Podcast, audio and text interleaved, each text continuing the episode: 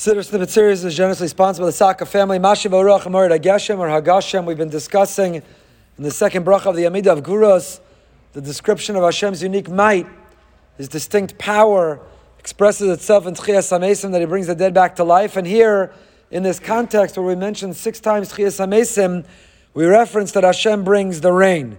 What's the connection? We've shared several. Another. Rav Dessler, Michtav M'Eliyahu, Chelik Aleph writes, Imagine Maybe don't imagine if you're queasy, but imagine you at a cemetery and there's a grave, and all of a sudden from the grave. All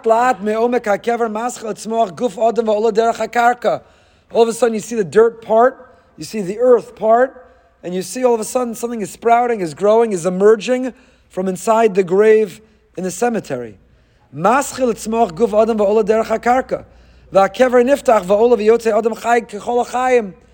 like a sci-fi film.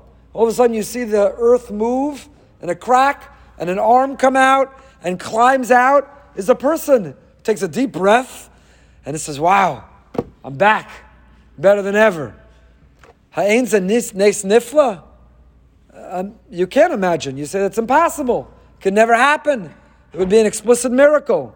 So lama lo nivchan navchin bezeh nes betfu nizras ba'aretz hazer nirkav lagamrei why don't you feel that way when you put a seed in the ground? The seed rots, the seed disintegrates, the seed disappears, and a little while later something starts to grow, and it starts to flourish and blossom, and a little sprout pushes its way out from the ground, and then you've got a tree, you've got a bush, you've got a vine, you've got something that grows, it springs back, it comes back to life. That is a tchias hamesim. That's a tchias hamesim. So Masha Baruch Geshem. Someone gave me an orchid, and that was a mistake. And it was in my office, and it wasn't taken care of, and all the leaves fell off, and it died. I was going to throw it out. And Lee said, Don't throw it out. Give me a shot. I said, it, it's, it's dead. There's nothing on it. It's dead. She said, Just give me a shot. She watered it for a few days, a little bud, and a leaf, and an orchid. It's mamish, tchias hamesim. Tchias hamesim. You add a little water, and Tchias something comes back to life.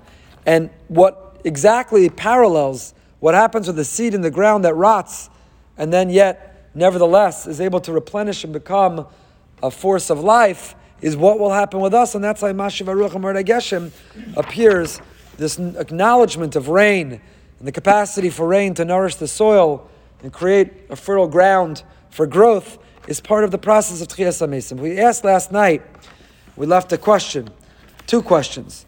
Number one, why is it that the rain didn't begin?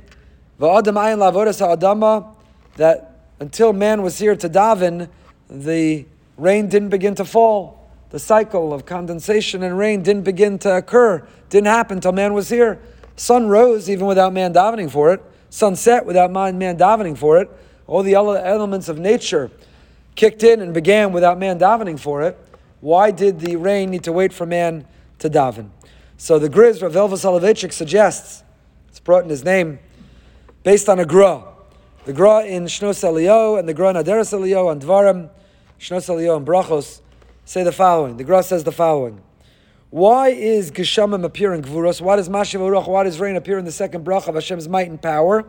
Because there's a difference between rain and all the other natural elements. And that is the following. You could look at a calendar, it's pretty remarkable, it's pretty extraordinary. You could look at a calendar and know tens, dozens, hundreds of years from now exactly when sunrise will occur on a particular date.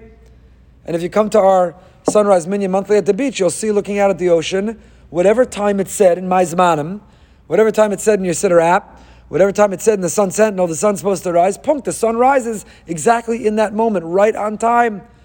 It is Malias Tafkidam, we say in Kiddush Levana, all the luminaries and all the elements and all of nature fulfills its tafkid, its job. It does its job, comes on time, no excuses. Not early, not late. It does its job, it comes exactly on time. It's predictable, we're aware of it, we know when it will occur, we can anticipate it, and it does its job. There's one exception rain. You ever driving down Palmetto Park Road, and at one moment it's a black sky and it's pouring on your windshield, and you like drive out from under that, and a second later it stops raining and there's a clear sky. By the way, you could drive five more minutes and the sky's black again, and now it's pounding on your windshield again. What determines whether the rain it's falling on Montoya Circle, it's not falling in East Boca. It's falling in uh, near BJC, it's not follow, falling near Boca Raton Synagogue. What determines? It's not predictable, you can't anticipate it, you can't look up on a calendar, and whether people, as hard as they try, can't tell you anything reliable, dependable about it. And the Gra says that's a fundamental difference. And that's why we don't mention in Gvuros in the second bracha, we don't talk about the sun and the moon and the luminaries and the constellations. We don't talk about any of the other natural elements, only rain. Because the others, they appear predictably. We can anticipate. We know when they're going to come. Rain is the exception. Rain is the manifestation, the expression of Hashem talking, communicating with us. That's the, that's the role of, of rain. So the Gra writes in these several places that rain reflects the Gvura of Hashem. You can't predict which street it's going to be raining on and which street it's not raining on. How hard it's going to rain, how soft it's going to rain, when it's going to rain, why it's going to rain, if it's going to rain. That is the expression of Hashem. And the Velvel, based on this Gra, said, now we understand why man needed to daven for the rain. Everything else Hashem created nature, he pressed go. Still Hashem, the Ramban is very clear. Even nature, there's no such thing as nature other than Hashem. Machlok is Ramban and Rambam. But he pressed go, but when he pressed grow, he set nature in motion. With the exception of rain, man needed to daven. Rain is not set in motion. Rain, you can't look up on a calendar. Rain, there's no app. The app that tells you if it's going to rain doesn't even know if it's going to rain.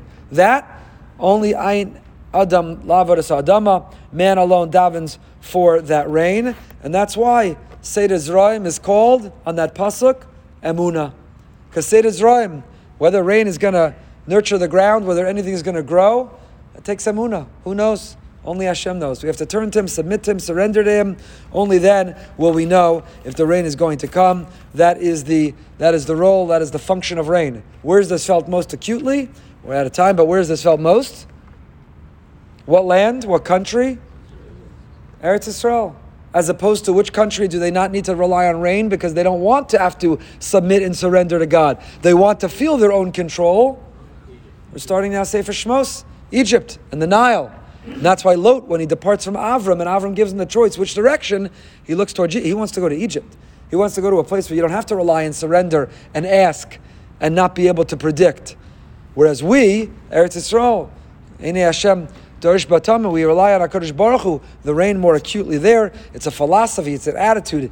Israel versus Egypt are not just geographic descriptions, they're hashkafic descriptions. Do we want to live a lifestyle where we surrender, we rely, we turn to Him, we can't predict, or you want to live in an Egypt where we think we're in control?